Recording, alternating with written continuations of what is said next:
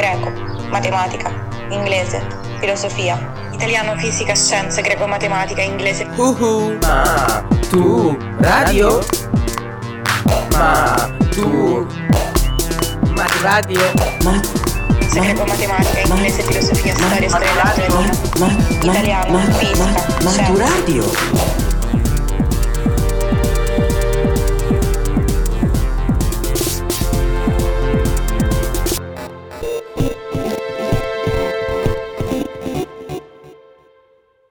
Podcast di filosofia per l'esame di maturità letto da Luisa Merloni, De Beauvoir e le filosofe femministe.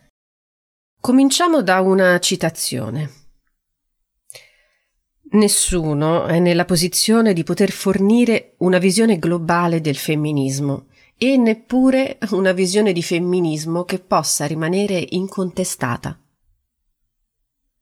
Questa frase è di Judith Butler, una femminista americana contemporanea, e dice molto sull'argomento del podcast di oggi.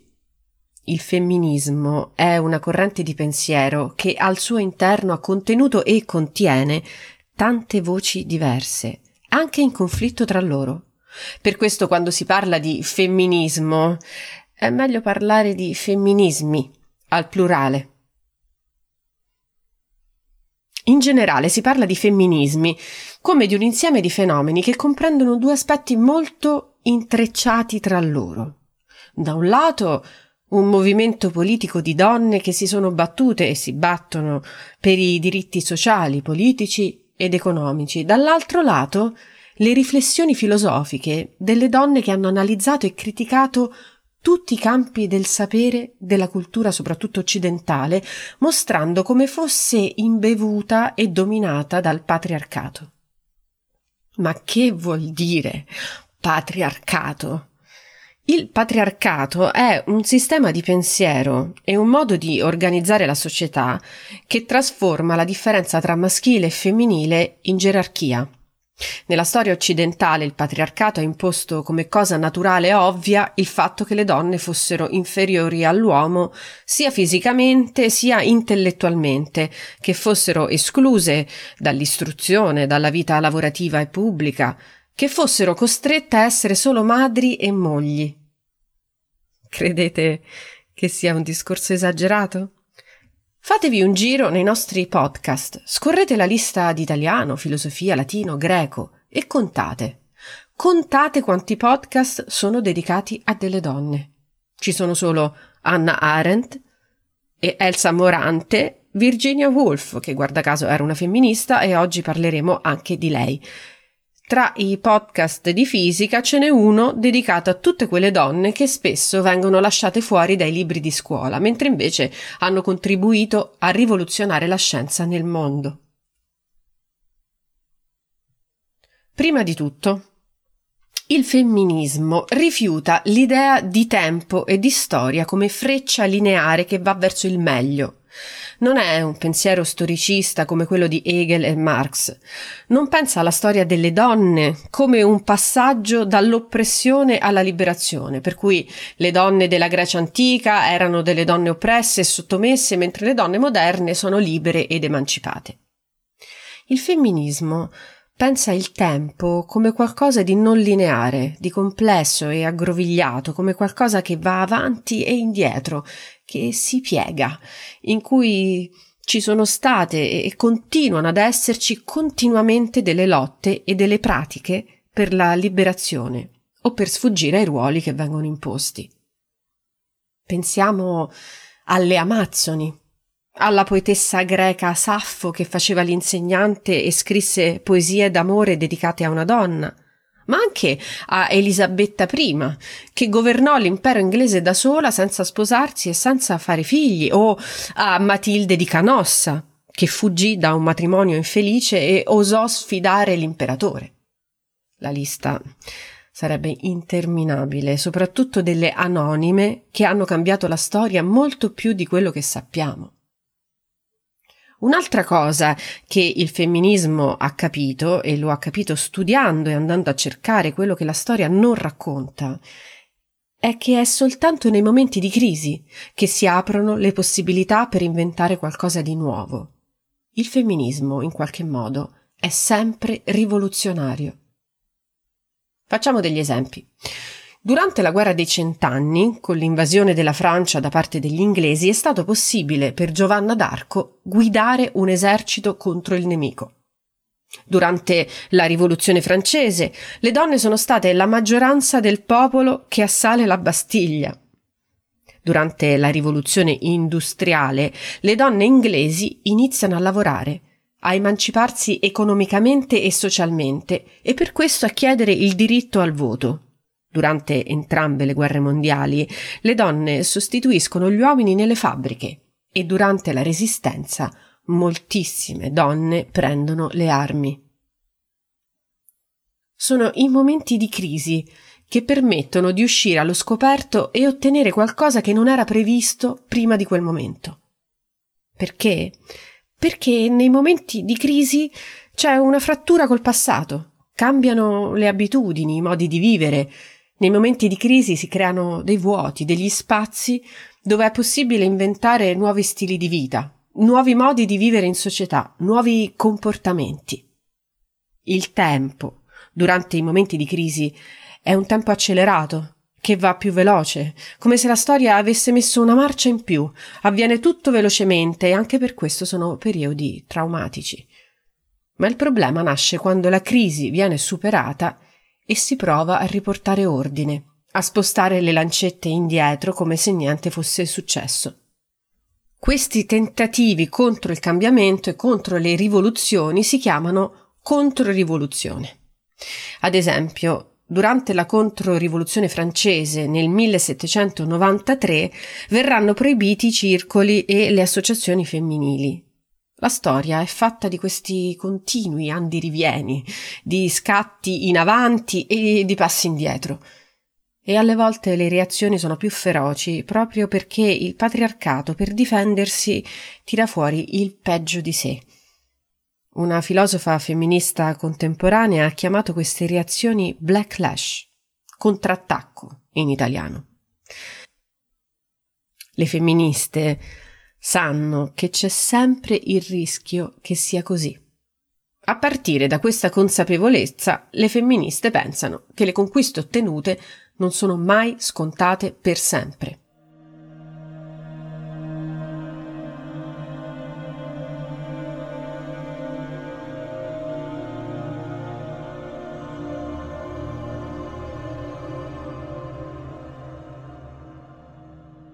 I movimenti femministi, dicevamo, sono stati divisi in tre periodi storici, chiamate ondate non essendo un processo storico lineare, un processo storico irreversibile, delle conquiste ottenute per sempre, l'immagine dell'ondata ci aiuta a capire quel movimento che abbiamo descritto.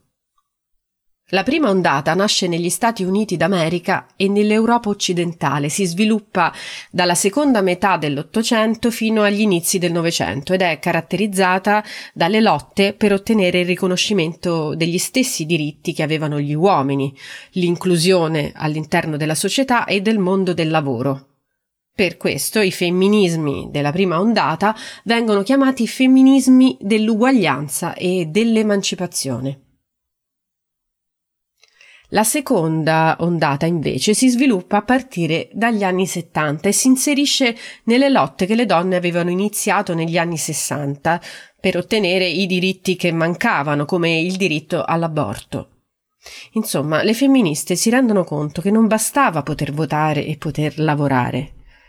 Mentre la lotta delle prime femministe era finalizzata all'uguaglianza e all'inclusione delle donne nella società maschile, le femministe della seconda ondata pongono l'accento sulle differenze tra uomini e donne. Per questo viene chiamato femminismo della differenza e della liberazione. Bisogna fare attenzione alle categorie, alle etichette, perché anche se sono comode per studiare la storia, non sempre sono precise e esatte. A volte semplificano delle cose, altre volte separano nettamente e ignorano le sfumature, le sovrapposizioni. Ad esempio, nel nostro caso, i femminismi dell'uguaglianza e dell'emancipazione non devono essere pensati come qualcosa di nettamente lontano e separato rispetto ai femminismi della liberazione e della differenza.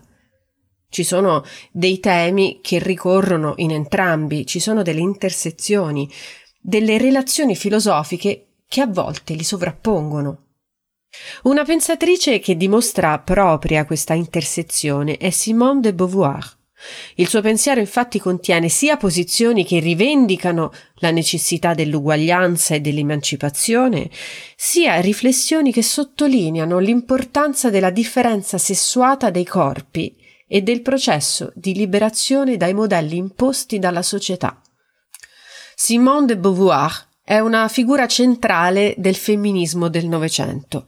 È una filosofa e romanziera francese, nata a Parigi nel 1908 da una ricca famiglia borghese.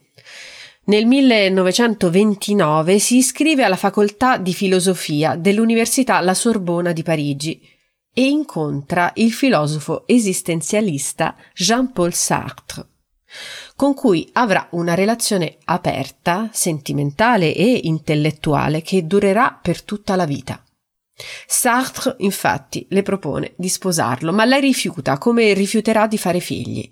Lei stessa dirà Non sono contro le madri, ma contro l'ideologia che pretende che ogni donna abbia dei figli, e sono contro le circostanze in cui le madri li devono avere. Nel 1930 inizia a insegnare, ma nel 1943 sarà espulsa dall'insegnamento per aver avuto una relazione con una studentessa di 17 anni, Nathalie Sorokin. Poi de Beauvoir inizia a viaggiare in America e sarà molto importante per lei vedere la situazione delle donne americane. Sentite cosa racconta la sua biografa. Poiché io stessa non avevo mai subito discriminazioni da parte degli uomini, mi rifiutavo di credere che esistessero discriminazioni per le altre donne. Questa convinzione errata entrò in crisi a New York. Lì ho fatto esperienza di come donne intelligenti venivano ridicolizzate e sorpassate se osavano partecipare a discussioni fra maschi. Davvero, le donne americane di allora avevano un ruolo molto subordinato. Gli uomini le usavano per il sesso, per i bambini e per la pulizia della casa e le donne stesse, in fondo, non desideravano altro. Tornata in Francia, Simone de Beauvoir scrive un testo fondamentale, Il secondo sesso. Lo scrive tra il 1946 e il 1949 e lo pubblica nel 1949. Il libro genera uno scandalo enorme. De Beauvoir viene attaccata da tutti i giornali, le dicono che è lesbica, che è frigida, che è una pervertita. Alcune librerie boicottano il suo libro e non lo vendono. Lo scrittore Albert Camus disse che aveva ridicolizzato il maschio francese. Ma De Beauvoir ci rimane male soprattutto per la reazione dei comunisti, con cui condivide ideali politici e filosofici, che la ridicolizzano le dicono che è un libro con idee borghesi. Nel 1956 un editto del Vaticano mette il secondo sesso nell'indice dei libri proibiti.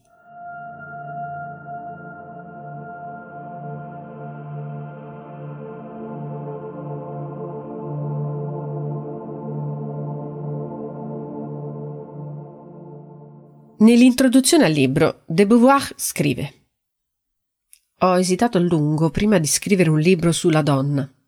Il soggetto è irritante, soprattutto per le donne, e non è nuovo.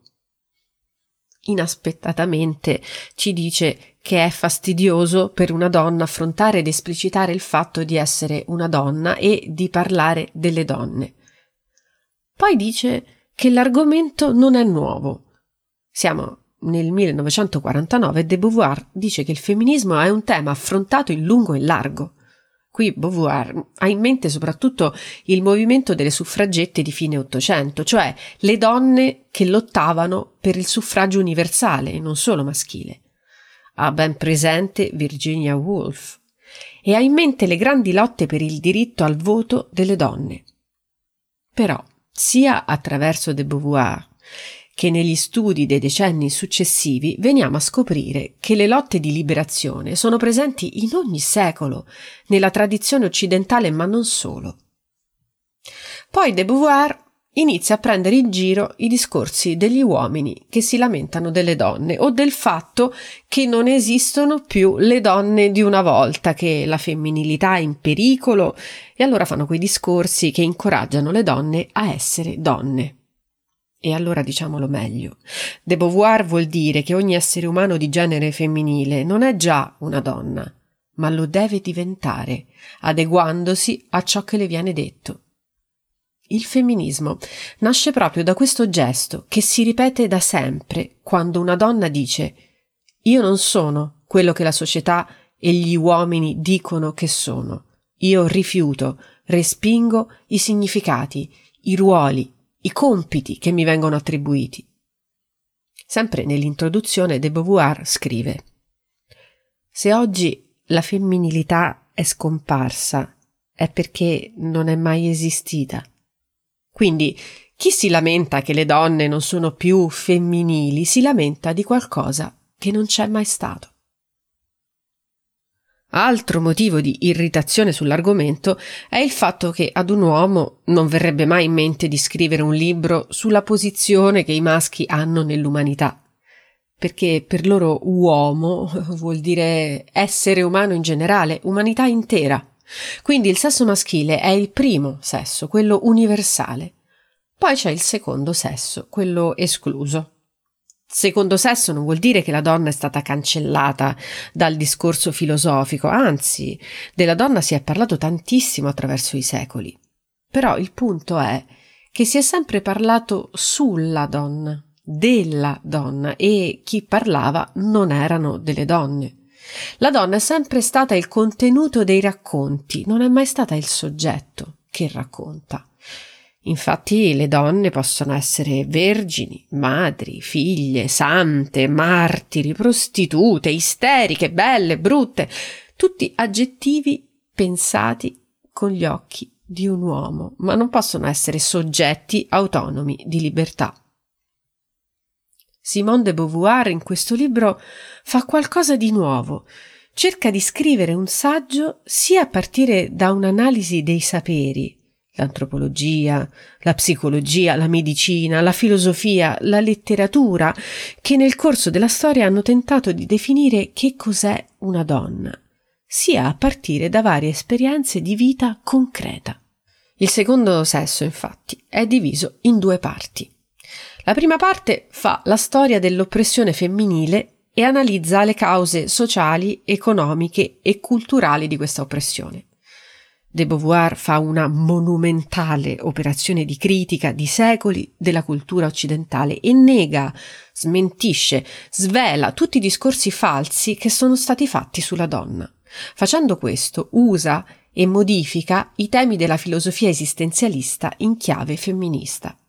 L'esistenzialismo non era una filosofia femminista, anzi, come tante altre correnti filosofiche, poneva al centro del discorso un soggetto universale non sessuato che pretende di parlare per tutti. Il libro più famoso dell'esistenzialismo del Novecento è L'essere e il nulla di Jean-Paul Sartre, ossia del filosofo che era anche il compagno di de Beauvoir. L'essere e il nulla è un libro del 1943 in cui ci sono molte riflessioni contro le donne. Nonostante ciò, de Beauvoir riesce a coniugare esistenzialismo e femminismo, a partire dal presupposto che non esiste un soggetto universale astratto senza corpo e quindi senza sesso. Il tema centrale della filosofia esistenzialista è la libertà Ciò che distingue gli esseri umani dagli altri animali e dalla natura è che sono liberi. Anzi, sono proprio condannati a essere liberi.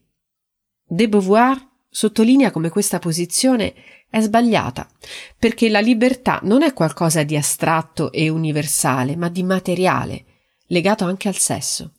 Quindi la libertà cambia se sei un uomo o se sei una donna. Perciò Cosa vuol dire essere oppresse? vuol dire non essere libere. Ma se la libertà è ciò che rende umani gli esseri umani, vuol dire che le donne non possono essere pienamente umane, non possono diventare soggetti padroni della propria vita. Perché? Perché la società si è strutturata a partire dalla costruzione della donna come l'altro assoluto dell'uomo, cioè il diverso per eccellenza con cui non c'è relazione, rapporto o dialogo. A partire da questa esclusione, la cultura patriarcale ha costruito un'idea e un'immagine di donna statica, singolare e universale, che si pone come incontestabile, perché viene detto che la donna è così per natura. Una delle costruzioni più diffuse è stata quella della donna come essere passionale, irrazionale, animalesco, una via di mezzo tra l'animale e il maschio. Il maschio è invece razionale, spirituale e libero. La società ha imposto dei modelli culturali di come si deve essere donna, di cosa una donna deve essere e fare. Ma le società cambiano e anche queste idee cambiano e questo dimostra che la femminilità è un'idea culturale che viene costruita. La femminilità non esiste in natura.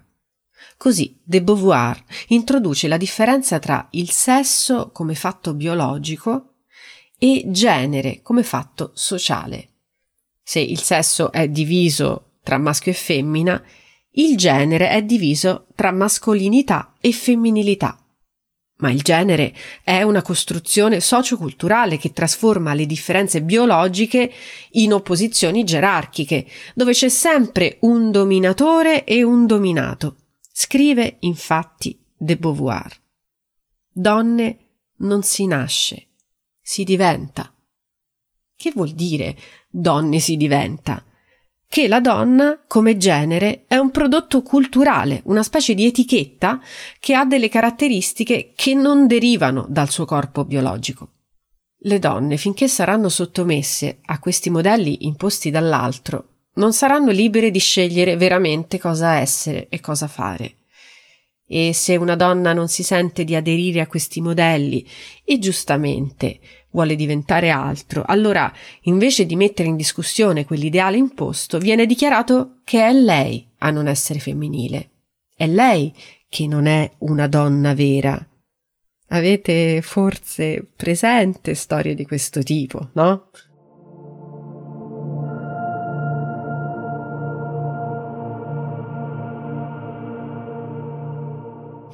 Nella seconda parte del libro, de Beauvoir si concentra sull'esperienza concreta e vissuta.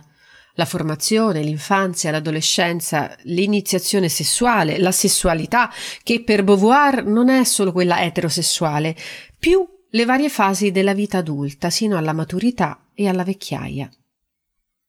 Nell'ultima sezione della seconda parte, De Beauvoir spiega come se la donna è solo un'etichetta culturale che non esiste in natura, ma che la società ci impone, vuol dire anche che non è nata così, ma lo è diventata. Proprio per questo c'è speranza, perché se non è così per natura, ma solo per cultura, allora una donna può smettere di esserlo. Per potersi liberare, le donne devono ottenere un'indipendenza economica e giuridica, devono poter lavorare, poter votare. Ma non basta. Il riconoscimento dell'uguaglianza deve essere seguito da un processo di liberazione in cui distruggere il modello unico di femminilità e reinventare l'immagine della donna e costruire nuovi modi di essere donna. Ma non è possibile uscire da questa condizione di inferiorità e sottomissione in modo individuale e privato. Solo collettivamente, solo mettendosi in relazione, le donne possono diventare consapevoli e percorrere un cammino di liberazione. E proprio questa sarà la differenza tra il femminismo degli anni 70 e quello di Simone de Beauvoir. Lei lavorava in solitudine, scriveva da sola. Negli anni 70 l'operazione di riscrittura delle donne sarà collettiva. Una delle pratiche più importanti del femminismo della seconda ondata furono i gruppi di autocoscienza. Le donne si riunivano per parlare dei problemi che i ruoli sessuali creavano nella loro vita quotidiana. Questa attenzione all'esperienza personale fu riassunta nello slogan Il personale è politico. Il personale è politico è uno dei principi più importanti della storia della filosofia, ma anche della politica di sempre. In Italia il movimento femminista nasce e si sviluppa intorno al 1970, soprattutto a Roma e a Milano, dove nascono organizzazioni femministe basate sui gruppi di autocoscienza, che saranno impegnate per un decennio nelle lotte. Quali lotte? Quelle per i diritti sociali, per l'aborto legalizzato, per il divorzio, per i servizi sociali, per le pari opportunità nei luoghi di lavoro e in quelli istituzionali. Le donne fondano loro librerie, case editrici, archivi e centri di documentazione, riviste. Le filosofie femministe della differenza vengono elaborate soprattutto intorno alla Libreria delle Donne di Milano, al gruppo di rivolta femminile e al gruppo Diotima. Diotima dal nome della donna che nel simposio platonico ispira a Socrate la teoria dell'amore come filosofia. Il gruppo chiamato Rivolta Femminile viene invece fondato a Roma da Carla Lonzi, Elvira Banotti e Carla Accardi nel 1970. È uno dei primi gruppi femministi che riprendono la pratica dei laboratori di autocoscienza, all'interno dei quali per due anni elaborano dei problemi e delle riflessioni che mettono per iscritto in un manifesto scritto collettivamente che esce nel 1970. Perché la scrittura collettiva? Carla Lonzi non poteva fare come Simone de Beauvoir e scrivere da sola il manifesto? No, perché la seconda ondata riprende l'insegnamento di de Beauvoir e pensa che il femminismo sia una dimensione relazionale e collettiva perché il due viene prima dell'uno. Io posso parlare e posso conoscermi veramente solo se mi metto in relazione con qualcuno. Da soli ci si mente. In gruppo si capisce che i problemi personali non sono privati, che tante altre hanno gli stessi problemi. Il personale è politico, certo, ma non dipende da come si è fatte, ma da come sono strutturate le relazioni e la società. E non vale solo per le donne, vale per tutti i subalterni in generale. Nel 1970 esce anche un libro intitolato Sputiamo su Hegel, lo scrive Carla Lonzi. Un titolo indimenticabile, no? Ma perché volevano sputare proprio su Hegel? Hegel era uno dei tanti filosofi che aveva teorizzato l'inferiorità della donna, ma per questo c'era l'imbarazzo della scelta nella storia della filosofia. Volevano sputare su Hegel, prima di tutto per rifiutare la sua teoria del rapporto servo-padrone, cioè l'idea della relazione di due soggetti che si scontrano frontalmente e l'unica soluzione dello scontro è la sopraffazione, l'annientamento e la morte dell'altro. Questo è un modo patriarcale di intendere le relazioni e la conflittualità, come scontro mortale, come morso tua vita mea. Carla Lonzi propone un modo diverso di intendere il confronto tra diverse soggettività. Il conflitto non è distruttivo, non è per forza negazione, ma è generativo e produce un punto di vista inaspettato. Questa idea positiva del conflitto è confermata dal fatto che i femminismi sono pieni di conflitti e li danno per scontati. Poi volevano sputare su Hegel perché era uno di quei filosofi che avevano costruito un sistema filosofico che pretendeva di descrivere in modo coerente e razionale tutta la realtà.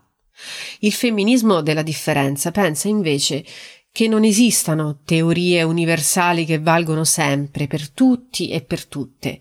I saperi, le filosofie sono sempre situati in un contesto storico, geografico, sociale, politico, quindi sono relativi la cultura su cui si basa il femminismo, è quella prodotta dal femminismo stesso, perché provano a non usare ciò che è stato detto e pensato da chi le ha sempre escluse e a costruire filosofie che non siano astratte, ma che partano dall'esperienza personale collettiva. Un'altra conquista di questo periodo è l'abbandono e la critica dell'idea della donna al singolare con la D maiuscola, come se esista un modello universale a cui rifarsi. Allo stesso modo, non propongono un modello della femminista doc, non c'è il dress code, non c'è un solo modo di essere femministe, ma uno per ognuna. L'obiettivo qual è? La liberazione, l'autodeterminazione e il potenziamento di tutte. Potenziamento non vuol dire prendere il potere, né voler sostituire gli uomini. Carla Lonzi lo dice chiaramente. Le donne appartengono alla storia dei vinti e non vogliono ripetere la storia dei vincitori. Quindi il femminismo non va inteso come l'opposto del maschilismo. Questo è molto importante ricordarlo perché il femminismo non afferma la superiorità di una parte sull'altra, né l'odio di una parte verso l'altra. Dovremmo parlare di molte pensatrici, Dovremmo parlare del dibattito che avviene tra le filosofe femministe e tra i movimenti delle donne. Quello che possiamo dire è che la libertà e il femminismo diffuso negli anni 70 si incanala in forme più istituzionali negli anni 80, quando anche nelle università cominciano a esserci cattedre di studi di genere o quando le battaglie delle donne vengono portate avanti e spesso cavalcate anche dai partiti, movimenti, sindacati più istituzionali, ma come abbiamo detto è molto difficile e forse sbagliato fare una storia dei femminismi le ondate si gonfiano e poi non scompaiono, ribollono. E negli ultimi dieci anni molti parlano di quarta ondata femminista. E per questo finiamo questo podcast citando almeno tre filosofe centrali nella contemporaneità: Luce Irigaray, Angela Davis e Kimberly Crenshaw. E nominiamo due parole difficili che chi vuole studiare il femminismo non può non conoscere fallologocentrismo e intersezionalità. Ma eh, arriviamoci un pezzo per volta. In Francia la pensatrice più importante della seconda ondata e una delle più importanti filosofi contemporanee si chiama Luce Irigaray. Irigaray con la Y finale è una filosofa, una psicoanalista e una linguista femminista. È nata in Belgio nel 1930 ed è ancora viva, eh? Strano studiare filosofi ancora vivi, no? Ancora più strano studiare filosofe ancora vive a scuola. Luce Irigaray si laurea in filosofia, poi si trasferisce in Francia e si laurea in psicologia. Nel 1970 inizia a insegnare all'università, diventa membro della scuola freudiana fondata da Jacques Lacan e del gruppo rivoluzionario Psicoanalisi e Politica. Nel 1974 pubblica la sua tesi di dottorato dal titolo Speculum, l'altra donna, che le costa l'espulsione dall'Università di Vincennes e in cui critica sia la psicoanalisi di Freud e Lacan, sia la tradizione della filosofia occidentale da Platone a Hegel. Irigaray sostiene che i maschi hanno costruito una cultura apparentemente valida per tutti e per tutte, quando invece è piena di punti di vista parziali e limitati che Irigaray chiama trappole. Una delle trappole in cui è caduta la filosofia maschile è pensare che tutto ruoti intorno all'identità e che esiste un soggetto isolato separato dagli altri. Così, se gli uomini dicono che l'uomo è un essere razionale, allora la donna sarà per forza un essere irrazionale, legato alla natura e alla materia. La divisione tra pensiero e materia, tra anima e corpo, ha come origine il voler escludere la donna e relegarla in tutto ciò che è negativo e diverso. Secondo Irigaray, la donna nella cultura occidentale è l'immagine allo specchio, il contrario, l'opposto simmetrico dell'uomo, l'altro in quanto donna, come dice il titolo. ma Irigaray non cade nel tranello di dare una teoria della donna, di dire che cos'è in realtà, di chiuderla in un'etichetta, in un ruolo, in un'essenza, come hanno fatto gli uomini. In questo libro Irigaray attraversa e analizza l'immaginario culturale maschile sia per criticarlo sia per prenderlo un po' in giro. Infatti lo stile di Rigaré è molto ironico ed è l'ironia che impedisce di costruire un discorso totalizzante che si pone come l'unica verità.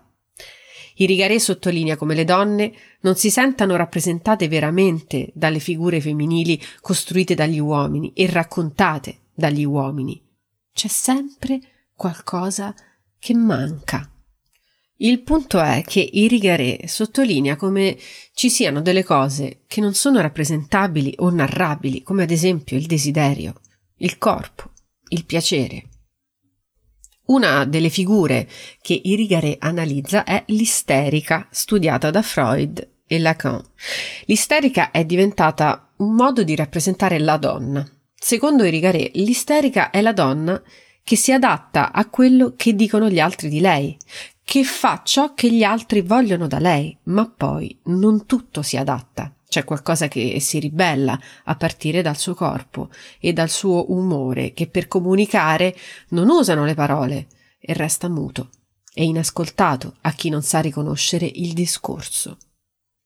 Il corpo dell'isterica così diventa il teatro di una ribellione contro gli altri e quindi l'isteria salva la donna da una totale sottomissione e oppressione. Mentre nell'immaginario maschile l'isteria è il segno di una sofferenza che non riesce a essere espressa con le parole, l'isterica è solo una malata, una vittima. Nell'ottica di Rigare, l'isterica è una donna che consapevolmente non si sottomette. Una parola chiave usata da Rigare è fallo-logocentrismo una parola lunga che sembra una parolaccia e un po' lo è. Fallo logocentrismo. Con questa parola viene chiamato il discorso dell'uomo, che presuppone il maschio come soggetto universale per cui tutto ciò che è associato all'uomo è positivo e tutto ciò che è associato alla donna è negativo. Irigaray in Etica della differenza sessuale, pubblicato nel 1985, propone l'esigenza di costruire un altro linguaggio, portatore di valori e di esperienze femminili, per cui le donne devono parlare donna, come si dice parlare francese o italiano. Negli Stati Uniti il femminismo della seconda ondata fu chiamato il femminismo radicale e al suo interno si svilupparono i movimenti del femminismo lesbico e del femminismo nero, che erano in contrasto con le correnti del femminismo bianco, borghese ed eterosessuale. Le donne lesbiche e le donne nere fanno notare che loro subivano una doppia o tripla discriminazione per il sessismo, per il razzismo e per l'omofobia. Angela Davis è stata la leader più famosa del femminismo nero, soprattutto a causa della sua ingiusta reclusione in carcere. È viva anche lei, eh? ha 70 anni ed è oggi una filosofa molto importante e ancora una politica combattiva. Angela Davis, donna nera, lesbica, marxista, militante delle Pantere Nere, è stata una delle prime filosofe che ha teorizzato l'intreccio tra genere, razza e classe nel suo famoso libro del 1981, Donne, razza, classe, in cui parte dal presupposto che la storia delle donne nere non coincide con quella delle donne bianche. Davis analizza ad esempio l'uso dello stupro come pratica per punire le schiave nere, oppure la pratica degli aborti e delle sterilizzazioni forzate che il governo americano portò avanti contro la popolazione nera e contro le minoranze. Nonostante ciò, Davis non rappresenta mai le donne come vittime, le schiave nere non rinunciarono a varie forme di resistenza, dalla rivolta alla fuga, dai sabotaggi alla lettura e scrittura clandestine. Citiamo l'ultima di queste filosofe, Kimberly Williams Crenshaw. C-R-E-N-S-H-A-W. Crenshaw. Lei si è ispirata ad Angela Davis e ha proposto il concetto di intersezionalità. Che vuol dire intersezionalità?